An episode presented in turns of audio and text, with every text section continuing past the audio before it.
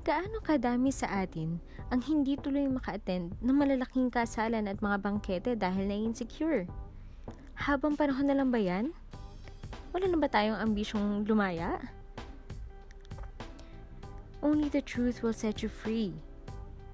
Study. Huwag na nating sabihin, hindi ko kasi nalaman ng araw yan. Noon yun. Alamin mo ngayon para next time ay malaya na tayo. In the second book of Peter, chapter 1, verse 5, make every effort to add to your faith goodness, and to goodness, knowledge. In Proverbs chapter 2, verse 6, it says, For the Lord gives wisdom, and from his mouth come knowledge and understanding.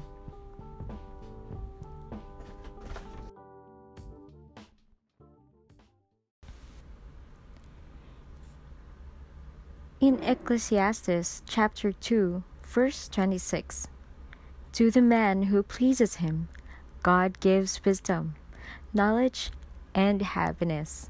Huwag natin sabihin, ah, basta kristyano ako, bahala ng Diyos. Hindi ganoon.